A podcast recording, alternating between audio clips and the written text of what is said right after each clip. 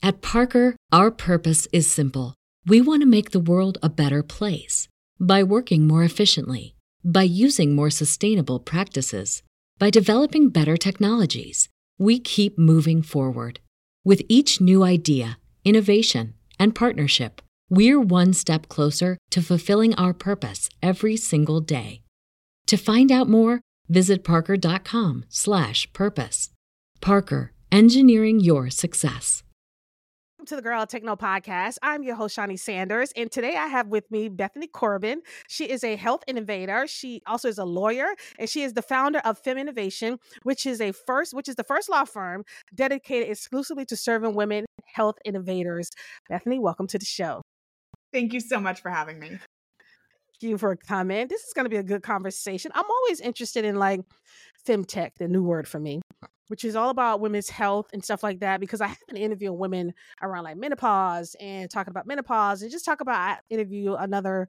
Um, he's a doctor and he does like midwives and he helped with home births and stuff like that. And we mm-hmm. talked about the systemic racism when it comes to Black maternal health. So I'm excited to talk about whatever new innovation in this space is happening, and so that my audience can kind of be educated on it.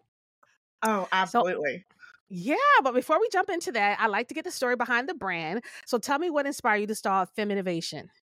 Yeah, it's been a long journey, and I think I think that's one of the key points I want to communicate is I didn't mm-hmm. start here. Um, and it can yes. be very, very tempting, right? You go on social media, you see other people's journeys, and you think, wow, I want to be there. I'm nowhere yeah. near that yet. It's never going to happen. Um, not yeah. true. So, I actually started my journey as a lawyer in financial services, litigation, and appellate law, none of which I do today, all of which I absolutely hated. Um, I am not yeah. the kind of person who wants to go and do law and order type cross examination. I love Law and Order. That's one of my favorite shows. Out That way.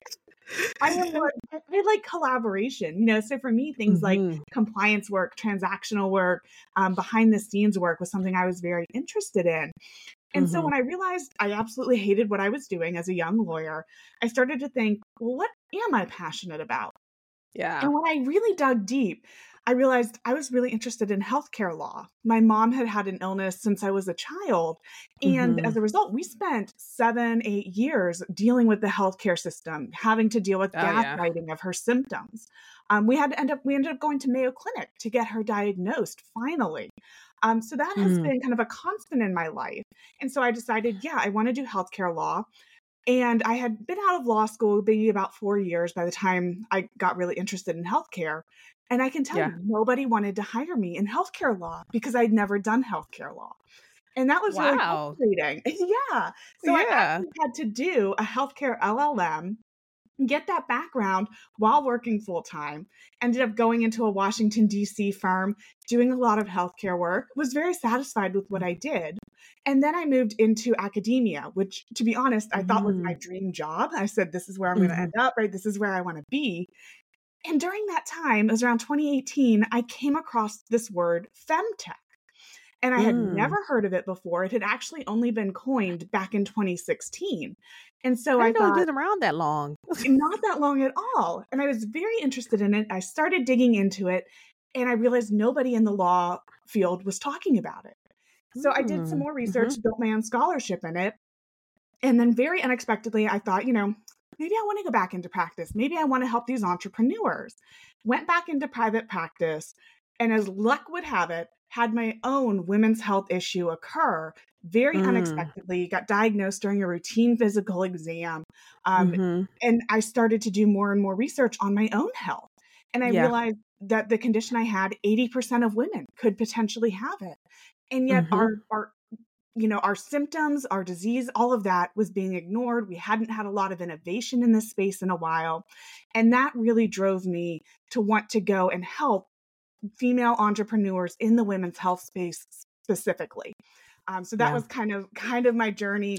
All of it kind of led up to this, um, which has been the launch of FemInnovation, which is not only a platform for founders to get the legal and the business advice they need, but also mm-hmm. the general public to have these educational conversations about women's health illnesses, which we typically don't have in public.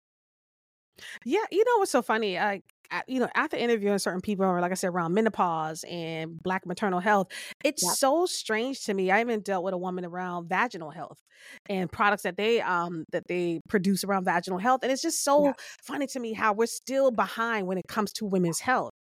And you would think so that we would be so much further ahead but we're still so far behind. And it's so um just so happened I was diagnosed with breast cancer in 20 at the end of 2021 and it was very early detection. So thank God I was able to have a breast I had gotten breast reduction and that's how they found out that I had breast oh, cancer. Oh, wow. And before that, I didn't even know I had just did my routine mammogram and it didn't pick it up and I was like if I would have never got this reduction, I would have never knew. So you're right. Women's health is so important. And you're right. When you go through your own medical thing, you get so in tune with your body and want to know about your health, want to know what's going on with you, and want to try to educate everyone else. So I think it's a really awesome space to well, be in. It's so, it's so interesting that you mentioned that, right? Because as women, a lot of us can kind of put aside our fears. We say, "Oh, that's a symptom, mm-hmm. but I don't want to bother anybody with that, right? I don't want to bother yeah. my doctor." That that's normal. And that's honestly what I had done. I didn't have a ton of symptoms with with my illness. I had mm-hmm. uterine fibroids. Um mm-hmm. and I went to the doctor one day, you know, I had just when I would lay down and do abs on the on the ground, yeah.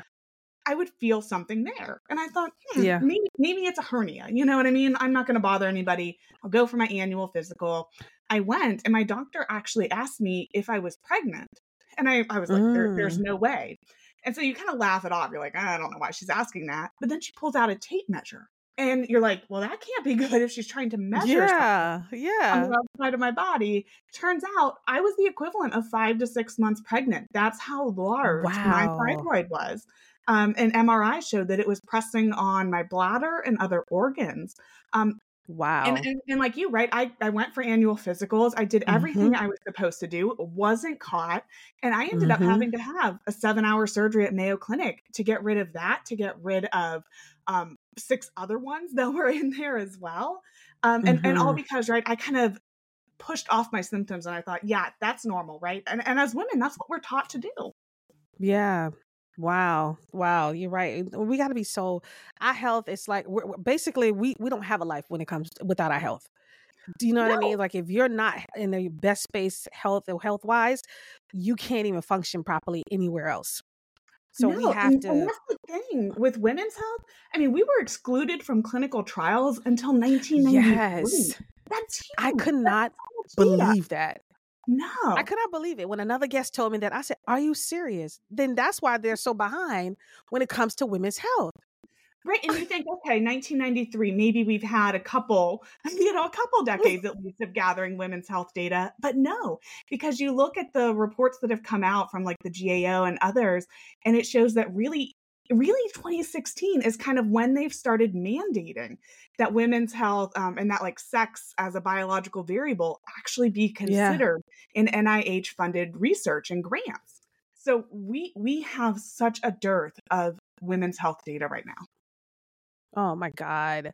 Me ask you this. Did you always know because you was in this great job, making this great salary, and you decided to say, hey, you know what? I'm gonna take that leap. I found something I'm really passionate about and I'm gonna pursue this. Did you always see yourself doing some being an entrepreneur? did you think that you'll kind of be, you know, the corporate girl forever, basically? is kind of how we all go into it. I never thought I would be an entrepreneur. I grew up as one of those people who liked having a safety net, right? So having yeah. that wonderfully financially stable job um, yeah. was something I prized. Um, and it was something mm-hmm. that gave me a lot of, you know, kind of relief in my life. I didn't have to think about it. And for yeah. me, I, I really realized that fear was what was holding me back and kind of keeping me in that corporate job because mm-hmm. corporate law was never something I wanted. It was never what I was interested in. I never really wanted to be a partner, but it's the way yeah. that my career you know my career trajectory just went because i allowed my career to happen to me instead of mm-hmm. actually taking control and moving past that fear to say no this is this is what i want. This is where i can make a difference. Taking yeah. that leap incredibly scary i have to say. Watching your salary go down at first incredibly nerve-wracking. But yeah. but the you know the fulfillment that i get out of this and the impact that i know that i can make on women's health that's really what keeps me going yeah, I mean, you said something that's key. Fear holds us back from doing almost anything that we want to do because we're so afraid that what if it doesn't work out? I feel like we never think about, well, what if it does? Right. we never see that. Why is that? It's so crazy, right? We always think in the negative, And I, I feel like that's kind of how our brains are wired. They're wired Yeah. for safety and to make sure that we are going to have, you know, a stable, secure life. You know, we've pre, you know, the prehistoric links to fear and all of that kind of keep us safe. Um, and, and that Yeah. I think is what also keeps a lot of us from reaching our full potential because it's comfortable. You know, safe is comfortable. We don't have to deal Yeah. with the uncomfortable feelings of fear. We we're able to have a good, meaningful life. But there's so much Yeah. more. And I think I think sometimes it can be, you know, feel a little bit like you're almost daring to dream and daring to push the boundaries to want more. Yes. And that, that can Yeah. stop a lot of us from doing it. And I think part of it too is, especially for women, sometimes we just feel like we're not entitled to that, right? Yeah, it'd be great if this works out, but we're never going to get there. Um, and, Mm-hmm. and so many times I talk to women and other entrepreneurs who had the same mentality, and then something happened to them and they just couldn't ignore that fear anymore, and they had to go and do this, and they've been wildly successful. Yeah, you know what it is, and it's that thing. So lately, I've been very much so in like affirmations, laws of attraction, um, Yeah. meditation, and stuff like that. And I know that I have to start speaking more positively about me, my path, and what I want to do. And I think as female, as women, we tend to judge ourselves and beat ourselves up so bad. You know what I mean? And we don't go after the things we want simply because we are afraid that we won't make it. You know, Mhm. someone said something to me on on a podcast on one of the episodes, and she said that I think she was in she's in one of these top real estate firms in Colorado, and she said, you know, men were men are now making space for us. You know what I Mm. mean? And we as women now have to step up into it and not Yeah. be afraid to do it because now they're making space for us to be in leadership and things like that. And I, you know, and it just dawned and it just really resonated with me because I felt like as entrepreneurs, we're so afraid to just step up in it. You know what I mean? Because there is a space for us, but we're so afraid that we might not make it that we won't step into it. We'll rather kind of pull back and just like depend on that safety net, like you said. Well, exactly. And and we're content to let others' lights shine brighter than ours because we don't think that Mhm. we can reach our full potential. When in fact, Yeah. each one of us could be doing the life that we have always dreamed of. We have to be prepared Mhm. that it's not going to work out, right? Because you know, sometimes it's just not. But guess what? For me, the um the fear of it not working out that's fine. I can handle that. I can't live with the fear Yeah. that I never tried and I really could have achieved that and I didn't and I settled. That to me is much more scary and fearful than going, trying, and actually failing. Yeah, I, I think you said something that's that's also pivotal. Is that I think we have to under we have to get better with the fear of something not working out. You know what I mean? Like we have to figure out a way to manage that better and still push past that and work through it to still pursue your dreams. We still have to, you know, we have that fear like, oh, what if it doesn't work? I don't have enough money saved, this, whatever it may be. But we still should do it anyway, in spite of Right. And you have the fear, you know, oh my gosh, I'm going to be judged for this. You know, Yeah. all of that mhm. didn't work out. Um, it was funny. I was talking to there's a, a very influential woman in femtech, and she and I had some Mhm. conversations, you know, about a year ago, and she was telling me like this was her third or fourth venture. You know what I mean? She had Yeah. tried things that had failed, and now she's one of the top names in femtech. Um, so wow. so I always think too, okay, if something doesn't work out the way that we thought it was going to, it doesn't mean that we've necessarily failed. It means maybe that's not where we're supposed to be right now. Maybe we're Mhm. being pushed in a different direction that's actually going to be much more meaningful. And I can tell you from from my perspective in my life, I really thought being a law professor was going to be my be all end all, right? That that was my Yeah, dream yeah. career. And I applied and I applied and I applied. And for the life of me, no matter what I did, I could not get a tenure track law professor position. Um, I ended Wow. up, you know, being a director of one of the legal programs at a law school, being, you know, an assistant assistant professor who was doing, you know, kind of contract adjunct work, all of the things that tenure track professors do. I did more than they did, and yet I could never get that title. But if I had gotten it, I can tell you, I would Mhm. 100% never have left. I never would have come into femtech. I never would have founded Yeah. And and this is really where I'm supposed to be. This is the space that I was meant to be in. And and so I can say, you Mhm. know, things not working out, yeah, it's it absolutely sucked at the time. I can tell you there were many nights I cried about not getting things. Um, Yeah. but I'm happy now that they didn't work out. Yeah. I always tell people one thing I know I can depend on me. You know what I mean? Like I uh-huh. know I will show up for me and I can depend on me and I will work hard to get it done. And that's all you need, really, is you need your Yeah. motivation, your drive, you know, your vision, and you. And if you know that you can put in the work, you'll get to where you have to go. You just you just have to be willing to take that initial leap. Yeah, you do. How has the journey been for you when you first started? Was it like, okay, how am I going to get clients now? It was. So it how was. how has it been? you know, it it definitely was. And I can tell you, back whenever I was working in corporate law, I wasn't Mhm. really responsible for getting clients. So that wasn't a Mhm. skill that I had built Yeah, up. yeah, and I was yeah. like, suddenly, I'll go run my own firm. Um, not at all. I actually didn't start getting my first clients until I worked at a much smaller law firm in the digital health space. And I had to Mhm. take um, several months off due to a health issue. And I had Yeah. always planned on going back to that firm. And I was trying to find ways, you know, to make, um, you know, a difference during my time off, different things I could do. And and it just fell through with me going back to the other firm. And I was really Mhm. devastated at the time uh, that, that it had fallen through because that was my quote unquote security blanket, right? That was always Yeah. going to be Yep. my my safety, my financial security. And when that fell through, I really stopped and I thought, well, okay, that's not where I'm meant to be. I'm meant Yeah. to do something else. What is it?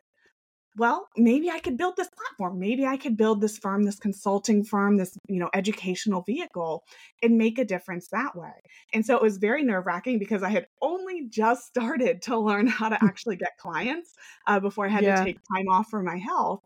And now you know, there's always the fear of, okay, how am I going to make up the money that I spent to get this venture off the ground? That's kind Yeah. of the, the main goal that I had was I don't I don't even need to make money. I just want to remake what I've spent. What I put in. Yeah. Exactly. but but I can tell you the opportunities that I've gotten and the support that I've received has been tremendous. Um, and I've Wow. I've made more clients on my own than I ever did when I was affiliated with a law firm. Part of it, I think, is the flexibility of you know being able to offer them rates that are competitive and that I feel are Yeah. fair. Um, not those Mhm. huge corporate rates of like a thousand dollars an hour Yeah. especially Yeah, when you work yeah. with startups. Um, but also just there's there's a different mentality too of putting yourself out there when you have your own venture. And I've struggled a Mhm. bit with that, but I've had to I've had to kind of get comfortable with it. And so I've I've had to actively go and build my network and make sure that I'm making the connections that are going to be meaningful. And I'll tell you, a lot of times I shoot way above my pay grade and my and my boxing belt. You know, I will reach out um, and try to connect with founders who are running multi-billion dollar businesses or multi-million dollar businesses in, in women's health. What's Yeah. the worst you can say? They could say, ah, "I don't want to talk to you." You know what I mean? Exactly. Yeah. 90% of the time I get a response and I've made that connection and I'm able to then have that person in my network who can, you know, not only serve as a referral source, but I can kind of rely on them to show me the way, right? Or see what's new in the women's health industry. And that's been tremendous too. But a lot, a lot That of is so awesome. I know. I was just about to say, what kind? What did it like? How did you move past that fear? Because some people are afraid to to talk to people, right? Some people are Oh, I hate afraid to be public speakers. I know. Some people are afraid to be public speakers. Some people just afraid to try to like come off as too salesy. Like, Yeah. how did you? What mindset did you have to have, or either try to have to develop in order to go into this space? Yeah, there were there were at least three different ways that I had to push past fear. The 1st one Mhm. was whenever I had my uterine fibroid diagnosis. Um, Mhm. That was the first time I ever realized that I was truly walking a journey alone. And no matter how Mm. many people were there to support me, no matter how many friends, family members I had checking in on me, nobody was there in the dark hours of the Yeah. night when I was thinking about my treatment Yep. plans or how I was going to handle this. And that I realized was my own fear holding me back because I would I would get in these fear and anxiety spirals and I would think, you know what, this is it. This is there's nothing better than this. And Yeah. what happened was I got comfortable with that fear. And I finally said and embraced it. And I said, you know what? Yeah, I am alone. Absolutely 100% walking this journey alone. I am Mhm. afraid, but I'm going to push past it. I'm going to actually find a way to make this something positive and give myself something to look forward to. And so that was kind of the first time I, I thought, yeah, I'm going to push past my safety net. I'm going to push yeah. past having that corporate job and I'm going to go and chase something that can make a difference. Then yeah. I had to get past the the more traditional fears that we have, which are things like talking to people, doing sales. Yeah. Um, you know, d- despite what you what I may convey here, I I think I'm actually one of those people who's an introvert, um, which nobody who knew me back in the day would ever think was possible. But I have I think so because you're very open, and right? Easy to I talk hate, to. I hate talking on the phone. You know what I mean? When when people call or I have to mm. call people, I kind of cringe, right? I'm like, oh, I don't want to do it. I don't want to sound mm-hmm. salesy. I don't want to have yeah. to pitch myself and promote myself. I want that organic growth. And so for me, I had to find a way that I could be comfortable having those conversations within my own boundaries. So I am still mm-hmm. not that person who will go up to somebody and say, "Hey, come come take my course, come buy my product," right? Because that to me is kind of cringeworthy. But I'll say, yeah. "Hey, I like what you're doing. I think we have synergies. Can we talk about how we might collaborate?" And then I'll, mm-hmm. you know, I'll mm-hmm. learn more about what they do. I'll tell them a little bit about what I do. 80 85% of the time there's going to be some type of overlap well they'll say yeah i'll put your product on my website or i'll pitch your product in my newsletter or to my group mm-hmm. um, and we'll mm-hmm. kind of have a synergy there and that to me is yeah. more meaningful than actually just coming out with like a sales pitch but i've had to yeah. do that and, and kind of find that balance because i do absolutely hate selling things even you know selling myself selling my brand um, that's yeah, really hard. and, and, so I think one it of the is. ways to really do it is to say, yeah, I'm embracing my fear. I'm going to push past it to a certain extent, but I'm still going to do it in a way that's true to me. Yeah, I like that. I like that. You do have to push past it. I mean, what else can you do? Like you said, talking to people and even doing this podcast. But I've been in radio for a while, but still, it's like you still have to push past of like, okay, I got to interview someone. I got to talk about this. I got to talk about that. So you still have to do it no matter what, even right. if you're scared. I mean, I mean, yesterday even I was like, oh, there's this networking platform for a conference I'm going to. There's at least 50 people there I want to speak to. None of them mm-hmm. I know. And so I had to, you know I mean? Like I had to come up with a way to say, okay, what, what how am I going to reach out to them on this platform? What am I going to say? Yeah. This is really awkward and I hate it, but I'm going to force myself to do 10 a day or five a day. Mm-hmm. Um, and I can tell you the response has been great. You know, I think we build fear up so much in our head as well for how people yeah. will perceive us. And for me, I always try to think, I'm like, what is the worst outcome they can do? They can say, no, I have no interest in meeting you. I have no interest in talking to you. I think you're a wacko. Okay, mm-hmm. that's cool. We don't have to ever see each other again. you know what yep, I mean? But maybe, maybe, maybe you're the one person who said no. And I got to meet nine other really cool people who I think can mm-hmm. elevate my platform. Yeah, yeah, I like that. That's that's a good attitude. Did you ever have to deal with imposter syndrome? Did it ever sneak up on you? all the time, right here, right now. I can tell you, I'm still doing with it. yeah, I. There are so many times where I feel like I don't know what I'm doing, even though I, you know, I've got a decade of experience. I clearly do know what mm-hmm. I'm doing mm-hmm. in certain areas. Yeah, yeah. But, but yeah, I always, I always feel like I am pretending to be somebody else because and I think it goes back again to we don't feel like we deserve this. And so yeah. we feel like we're an imposter because we think, okay, this was meant for somebody else. This wasn't meant for me.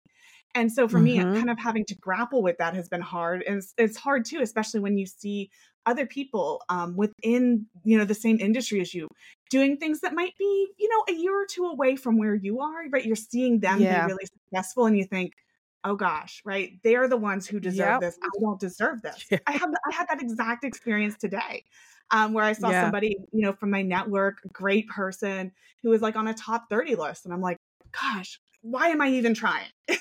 you know what I mean? Like, why, why am I trying? Clearly, here's somebody who's figured it out. Clearly, I'm just trying to be like her. Um, yeah. and I and I had to, you know, take time and give my own self a pep talk and say, you know, here's mm-hmm. the ways that mm-hmm. we're different. Here's the ways that I'm contributing. That person has been in the industry five years longer than you. Here's yeah. everything you've accomplished. Here's how you've become a thought leader in just one or two years. Um, and yes. that has been has been very powerful. Thinking back on when you wanted what you had today, that is mm-hmm. something that I find keeps me motivated and keeps me feeling like I'm not an imposter because I have made significant progress. Um, and I think just reminding yourself, that you you do deserve this, right? You're not an imposter. You have Yes, you a do. very unique set of skills that nobody else in your industry has. Nobody else is you. And so leaning into that and embracing that um, is was one of the ways I get through imposter syndrome, but it comes on all the time. I know it comes on for everyone, and I'm like, you know what? You gotta hype yourself up sometimes.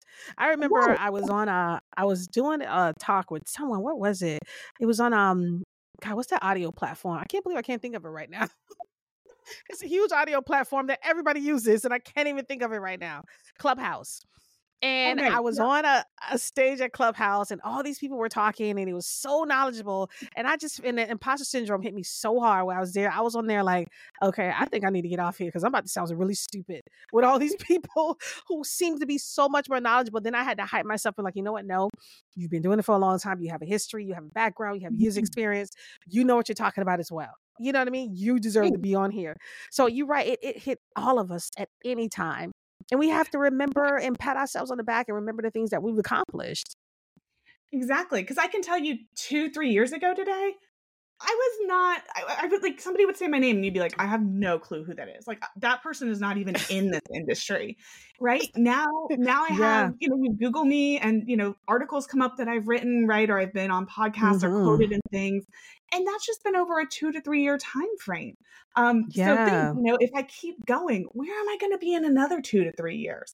Maybe I will finally hit that top 30 list, right? Or be invited to that Mhm. conference that I got rejected from last year that somebody else is, you know, taking my place in right now. Um, I think it's hard to kind of balance your ambition with how long it actually takes to to achieve the results. And I think that's Mhm. where a lot of people decide to bow out. Honestly, um, they they don't get there fast enough, and so they think they're not worth it or that they're never going to get there. And Yeah. it just it just takes time, and it just takes consistently showing up. My motto is kind of even if I'm having a horrible day, even if I feel like an absolute imposter, what is Mhm. one thing, just one thing that I can do to enhance my brand or my company today? One thing. Is it making one connection? Is it reaching out to one Mhm. person on LinkedIn? Maybe that's all that Mhm. I have the energy for today because it's a bad day. I still Yeah. do that and I'm and all of those little micro actions add up so quickly.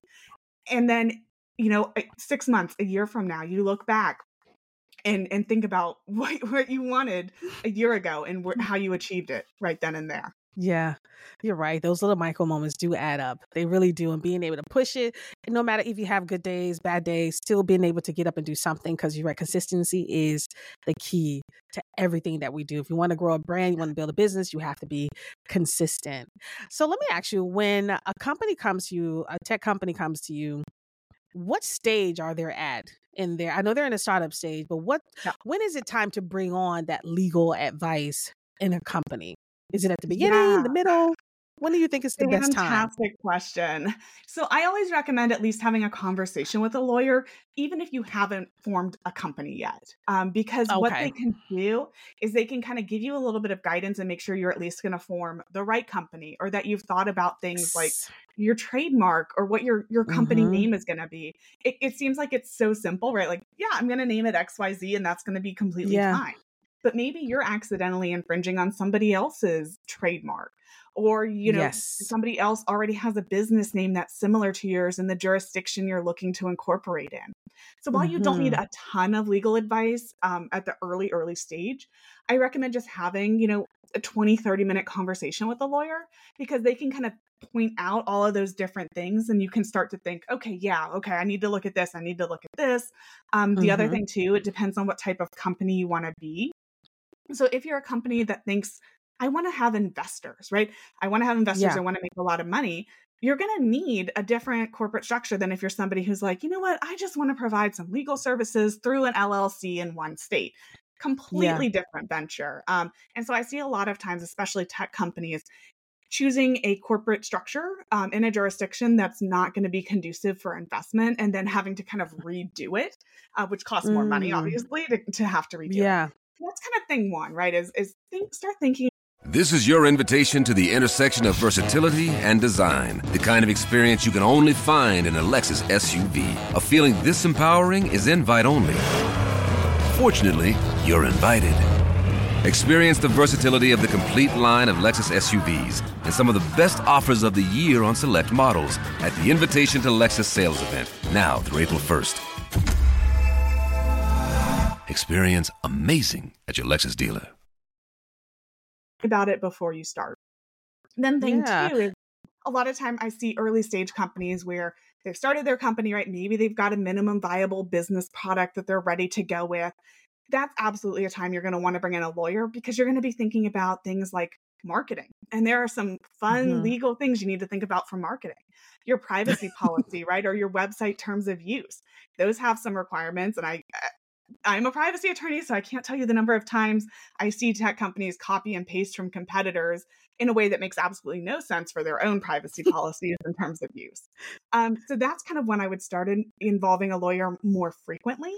Um, it may not be something right where you have tons of projects for the lawyer at that early stage, but at least you've got somebody that you can turn to and maybe do a strategy session once a month or get their in- advice on those key documents. And then once you're kind of Mhm. in that that mid growth stage, you're going to have a pretty consistent relationship with an attorney going on and i recommend that they have access to kind of like your um your c suite right or your your ceo Mhm. to make sure that they're you know almost even if you don't have an in-house attorney that you've got some type of a fractional general counsel at least on the Yeah. outside um, that can issue spot for you Yeah. You know, it's so funny. Every time I think about corporations, I remember we like to get so confused with the C Corp, S Corp, and you always wonder, like, well, what is the difference anyway? You know, you just, you never really know because you're thinking, like, I don't know what the S and the C means exactly. Yeah, and and it can be different, right? All the different corporate Yeah. structures that you have have different tax implications and different protections. Um, so you know, C corp and S corp, their main difference is going to be in how how the you know profits and all of that are taxed. Is it pass through tax? Mhm. Uh, sorry, pass through taxation, or are you kind of getting that double corporate tax? Um, that's kind of the main thing when you make the C corp S corp election. Um, you have LLCs, right, which are going to you know offer some protection, but obviously not be as robust as a corporation. You also have Yeah. things like partnerships, right, which aren't really going to offer any type of protection to you um, as an individual whenever you're kind of the head of, of that partnership. So there's a lot of things to think about there, um, just in terms of the types of protection you want, the taxation implications you want. Obviously, filing fees, uh, those types of fun Yeah. things. Um, you know, kind Yeah, of the yeah. annual reports. So many fun things on the corporate side. it is. When it comes to the terms, let me say, I know that probably have to be the least thing most people talk about or want to do is those terms of use, the privacy piece of it on the website. Because I'm thinking when you said it, I'm like, um, I'm thinking about my podcast. I'm like, do I have that on my website for my podcast? it's like almost the thing. Is it probably that thing most of people, most of your clients probably like, ah, you know what? Yeah, I forgot we do need to do that. Yeah, and it's it's so funny that you say that, right? Because it's the thing that like everybody needs and nobody ever reads. You know, you know what I mean? Uh, so like you have to have it. It has to be clear. It can't be deceptive. It has to accurately describe what you're doing.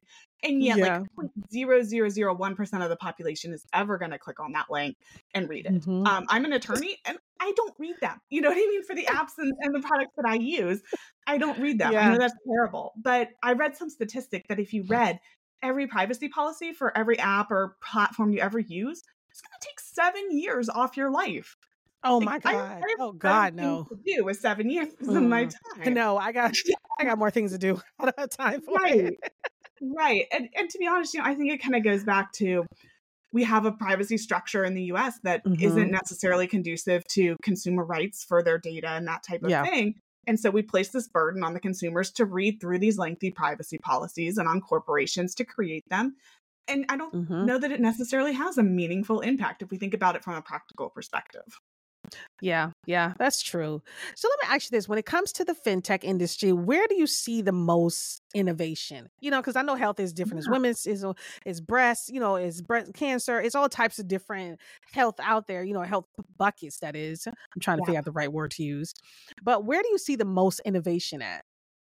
Yeah, so I would say that to date, the femtech industry is heavily dominated by things related to reproductive health, right? So your menstruation, you know, period cycles, fertility, ovulation, um, and maternal health care. Those have kind of been the three biggest buckets to date that have gotten the most digital health funding for women's health. That said, we're starting to see a shift now, especially into things like menopause. Um, menopause is yeah. just having a huge boom right now. Um, since it since really kind of is. Q3, Q4, 2022, we've really started to see funding and attention going to menopause. Um, we're also starting to see kind of a push into longevity. Um, not as much mm-hmm. as we've seen with menopause, but there are some new solutions coming to the market for longevity what excites me most is seeing the things like the breast cancer detection or cervical mm-hmm. cancer detection, ovarian cancer detection, those more chronic illnesses for women. Mm-hmm. Those are coming, but they're taking longer. And the reason for that is because they have a much lengthier time period because they're going to have to go through more robust FDA testing and clinical yeah. trials than things like a period tracking app, which is usually subject to FDA enforcement discretion, meaning it doesn't have to go through clinical trials, right? It doesn't have to prove that it's 99% accurate, right? Anything like mm-hmm. that. Um, so it's taking a lot more time. It can typically take like two, three years for these products after they're built and already done with the research and development phase, going through that FDA approval. So we do have some really cool products that are in that pipeline right now. That's and good. I think over the next couple years, we'll see those come out. Um, but with femtech in general, you know, there's kind of been a conflation still with women's health being limited to reproductive health. And that's yeah. why we've partly seen those solutions be so heavily tailored towards reproductive health. And that's something that I and others in the industry are really pushing to move away from uh, because we don't want mm-hmm. women's health to just be seen as our reproductive organs. We're so much yeah. more, right? We do heart attacks differently, we do strokes differently, you know, yes. very common illnesses and, and diseases we manifest differently. And so that mm-hmm. I think is where the future of femtech is going to be, but we're not there yet. Yeah, I'm glad they're really focusing on menopause because yeah. it seems like it's so funny. I was just watching um on Netflix Michelle Obama's The Light We Carry tour that she yes. did, and the last stint her tour, the last night of it, she did in L.A. and Oprah interviewed her, and uh, Oprah talked about and she mentioned how them going through menopause, and she said, you know how mm-hmm. a lot of mm-hmm. people don't talk about the big M you know, and they didn't even want to say the word menopause. It was so funny to me. I was like, just say it, Oprah, you know? But it's so it's so funny how menopause is not necessarily talked about publicly like that. I know a lot of people now are coming up and talking about menopause and really trying to bring it more to the forefront, talk about it more on podcasts. I have two people that I'm interviewing about it also on my podcast. But oh, I don't understand why it's such like a thing that people don't want to talk about. It's a part of our mm. natural health as women. And if we can get ahead of it, why not? Right it's it's a fantastic point and it's something that we really struggle with especially in femtech is the fact that mm-hmm. women's health has for so long been considered taboo and stigmatized yeah so it's never talked mm-hmm. about publicly and if it is right eh, there's kind of this shame and this stigma around it that ooh, you, sh- you should really keep that for the private home what that mm-hmm. does, though, is it makes women even uncomfortable talking about their health with their doctors because they've been so yes. ingrained, right? That this isn't something we should talk about. This isn't quote unquote normal. Um, and mm-hmm. so, for mm-hmm. that reason, we have a huge problem getting women to even understand their own bodies and feel comfortable advocating for their own bodies and their own health. Because like you said we can't even say the word menopause right or menstruation on TV or on you know social media platforms. Yeah. And that's really another thing um, to highlight is the fact okay we've got these great femtech products coming on the market but guess what? The algorithms that Facebook and Instagram and Twitter and all of them use it's actually flagging advertisements for women's health yep. products as being mm-hmm. inappropriate, right? And explicit, yeah. um, and and almost like pornography. So there's yeah. such a conflation it's between so women's health crazy. and sexual promiscuity that we can't even have discussions online about women's health care. We can. It's so funny. I did a show about I told you before, um, the products are called Momotaro Apotheca and they're all for vaginal health. And I couldn't even really promote it on YouTube because, yeah. and I can't monetize it on YouTube either, simply because vaginal is in it. And they flagged it as inappropriate. And I'm like, it's not inappropriate. We're women. We have we have to know about our vaginal health. We, it's just a part of life. And if we could talk about it with our younger girls to know what they need to do and understand our bodies, why is it why is it getting flagged? Why is it considered something you should not talk about? I mean, there was a study that was done by the Center for Intimacy Justice, and they found that almost 100% of women's health companies had their ads or their accounts at some point in time taken down or suspended mm-hmm. and that we're now having to use fruit right or some other type of inanimate you know or animate or inanimate object yeah. to try and yep. accurately describe women's anatomically correct body parts i mean yep. how much more degrading can it get it's just so strange when I talk to her about that. She's like, "Yeah, we can't say vulva, we can't say mm-hmm. certain words in our advertisement because, like you said, it get flat, it get pulled down." She said, "So we have a really hard time promoting our products simply because they're for vaginal health, and they're just like packaged so beautiful and they're wonderful products, all natural, you know." And I was just like. I just thought it was so crazy that they do that when it comes to women's health. And that's why I said we still have so much further to go. We do. Well, and when when we think about the fact that a lot of the women's health solutions on the market today are direct to consumer instead of business to business solutions, how are mm-hmm. we how are we ever going to drive increased adoption of femtech whose whole point, right, is to revolutionize the solutions for women's healthcare if we can't even talk about it? Um, and we can't mm. bring these products to life and women can't have a platform where they can actually go and understand what solutions are out there um, it's just it's yeah. mind boggling to me. But yet, all the Viagra commercials home free. Uh, I see Viagra commercials all the time. I cannot believe it. You're so right. They're everywhere. They can talk about them. There are ads everywhere. Exactly. Oh my god, that is so. That is bias. Like seriously. Yeah. A hundred percent. And the fact too oh with femtech, another another issue we have, right, is the fact that we think about venture capitalists and who is actually funding these projects, yeah. majority are male-backed venture capital firms.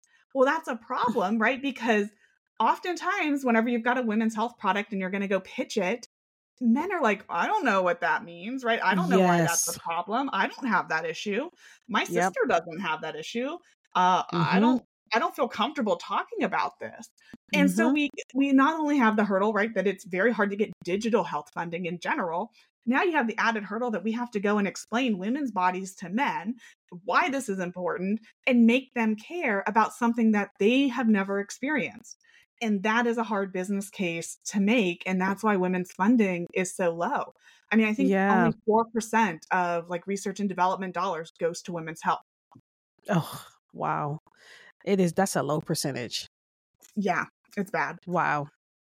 I mean, you know, I feel like overall the healthcare system for women is just like needs to be so improved. You know what I mean? Maternal health, especially for African American women, needs to be improved drastically. You know, and need to yes. listen to women when they tell you that something is going on with our bodies. You know, like I feel like they don't listen to us when we tell them something's going on with our bodies. We feel like something is off, and they just kind of, oh no, you just need to take this. You're gonna be okay. Yeah. No. I mean, for my mom, my mom has a very rare illness um, in which her potassium shifts out of the blood cells and she will collapse mm-hmm. and she cannot move. And doctors for years said, that's in your head. We don't we don't know what it is, so clearly it must be in your head.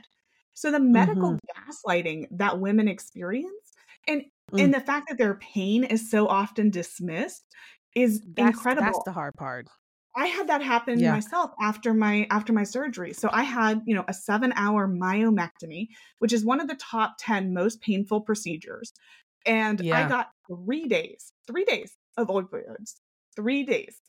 that was it. I had a male provider, he had a male, you know, intern, etc. We actually had to call and beg for additional days of pain medication. I got two additional days it was excruciating six week recovery. And when I went and I talked with my female OBGYN back home, she said, You should have had at a minimum one to two full weeks of opioids. And I routinely prescribe yeah. a third week because it's so painful. Jesus.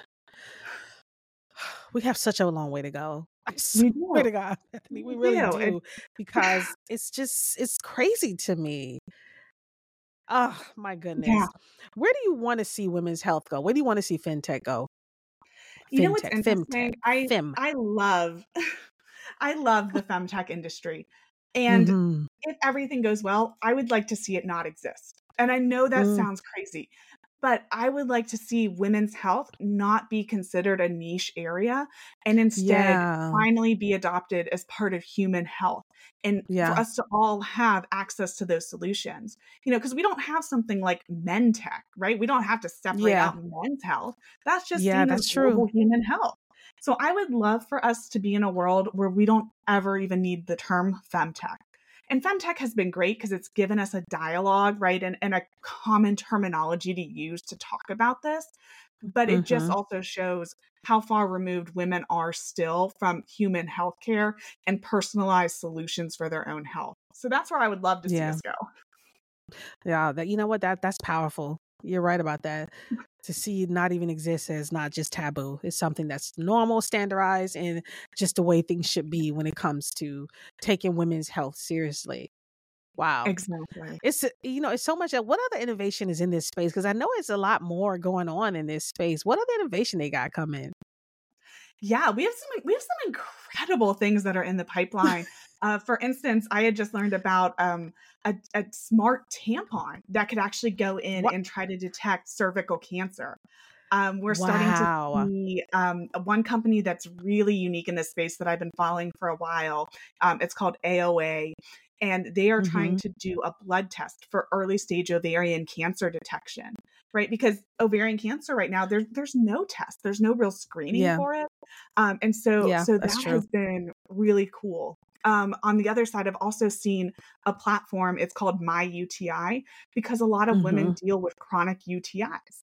And so Yep. rather than just deal Mhm. with, you know, oh gosh, I took an at home UTI that I got off the shelf of Walgreens, right, or CVS, they actually have a product where you can order it, right? You can kind of have it stored up and you take the test and it will do like personalized recommendations for prescriptions for your exact type of UTI Mm. and kind of try to pinpoint, you know, how you got that UTI, where it's coming from, what bacteria it is, and give you Yeah. actionable clinical results that you could go and take to your provider um, and say, hey, like this is saying I should be on this prescription because, right, it's saying I have this type of bacteria rather than, yep, my my stick shows that I have a UTI. Um, Yeah. so I'm starting to see really cool innovations like that. Um, another one of Mhm. my favorites is actually in the menopause space. Um, it's a menopause and longevity platform uh, called. Femgevity. And they are actually. Oh my god. I'm getting ready to interview their CEO. She's gonna be on my show. Yeah. Which one? Which one? Yeah, it's um it's Kristen.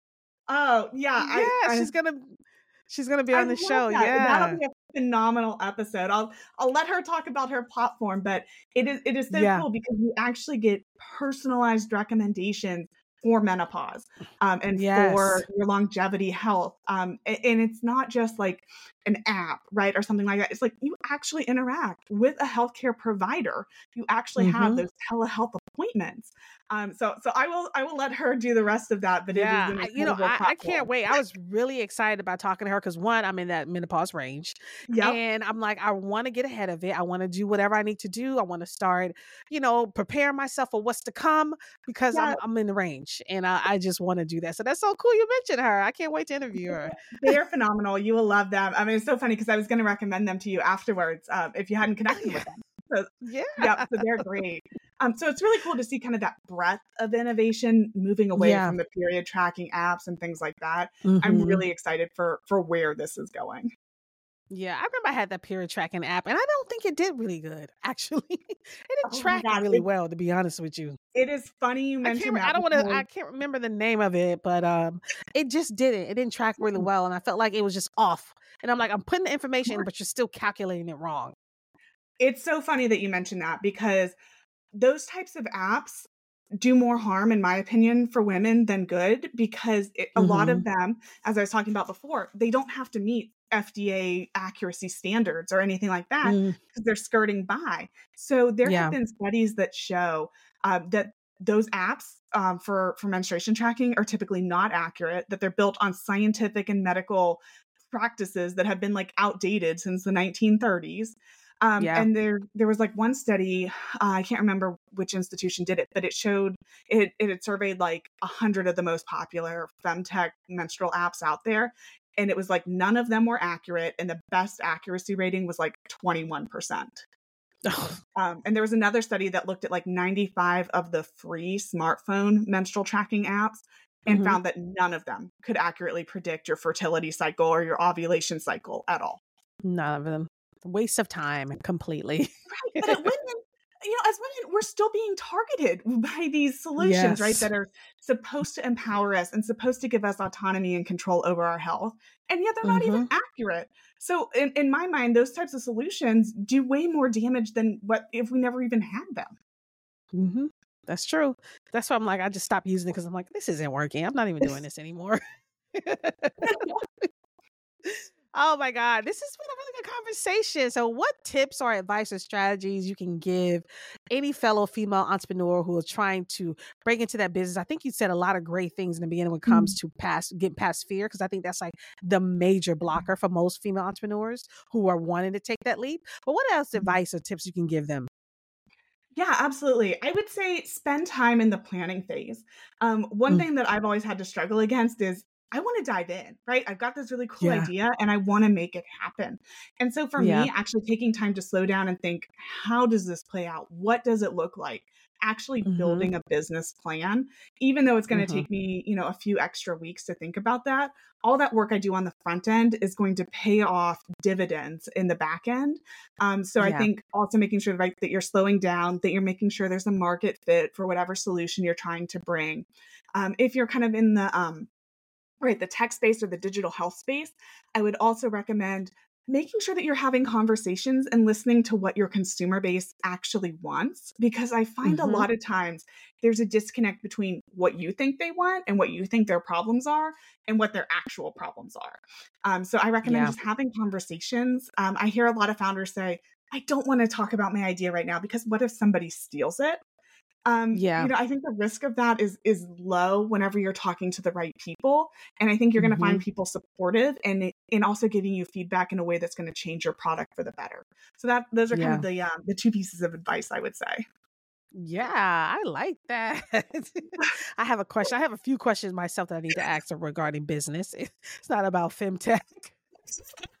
you know, because you know, as podcasters, you know, we want to you know, when you just start a podcast, you just start a podcast, right? There's really no mm-hmm. business structure to it, I feel like. You just yeah. dive in. I didn't do a business structure. But when you think about, hey, it's going to be, you know, sponsorships and it's going to be partnerships, yeah. and then you now you got to think to yourself, I got to think about more of the structure of business versus, oh, it's just a podcast. Yes. And so I wanted to ask, I'm so glad you're on the show because I wanted to ask, I was thinking about creating a holding company. Yeah. And I didn't know if that was to, to house the podcast and maybe mm-hmm. some other products that I might want to do.